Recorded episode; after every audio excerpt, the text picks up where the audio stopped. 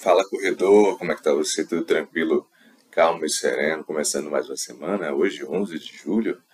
É, tivemos ontem a 23 edição da Corrida do Fogo e essa prova teve alguns detalhes diferentes das outras edições. A primeira prova que teve participação também através do cicloturismo de ciclistas, houve uma distância a mais do que as distâncias que nós costumeiramente já sempre participamos, que é 5 e 10, houve a distância para 15 quilômetros, que nessa distância houve também a premiação pecuniária, tanto para o masculino como para o feminino, para os três primeiros lugares.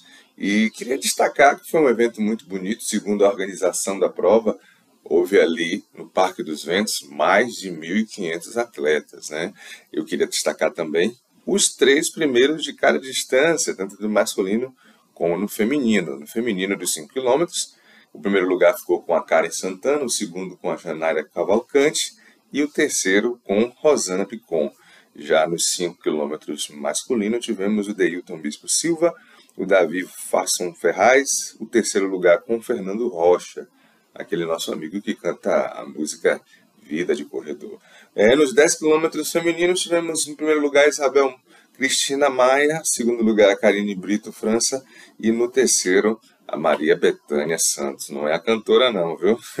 Já nos 10 quilômetros masculinos tivemos Cleide Ivan Melo, no segundo lugar o Márcio Barreto e no terceiro lugar Marcelo dos Santos.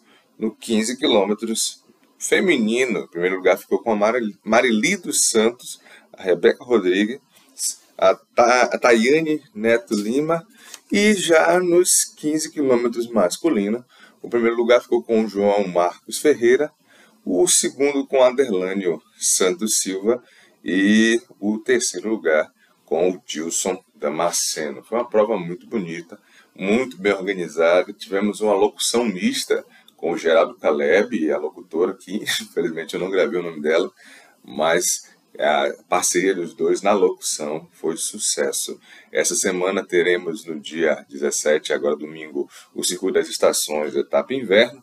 Essa prova, costumeiramente, a entrega do kit é realizada na Centauro do Salvador Shopping na sexta e no sábado, e a prova vai acontecer na Praça de Piatã, com largada programada para as 7 da manhã. Então, já se organize para fazer a retirada do kit, se organize para não se atrasar e vá sempre vestido com o seu melhor sorriso, porque a gente sabe que a corrida de rua é isso, né?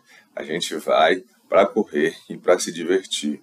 Quero pontuar aqui a chegada dos 12 mil seguidores no Instagram do Salvador corre. É um momento de consolidação, é um momento de fortalecimento de cada, cada vez que alcançamos marcas como essa, fortalecemos ainda mais não apenas o Salvador que corre, mas de certa forma o cenário de corrida em Salvador. São mais pessoas que ficam informadas, são mais pessoas que chegam através da gente nos calendários de eventos, nas provas, óbvio, claro, obviamente obtendo descontos, vantagens, promoções, sorteios, e nós queremos continuar como o Salvador que corre, sendo esse canal de informação, notícia.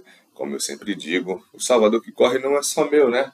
É meu é seu e é nosso. Vamos para mais uma semana com muita fé em Deus e bons treinos sempre, viu? Não esqueça, eu estou por aqui. Um abraço e uma excelente semana.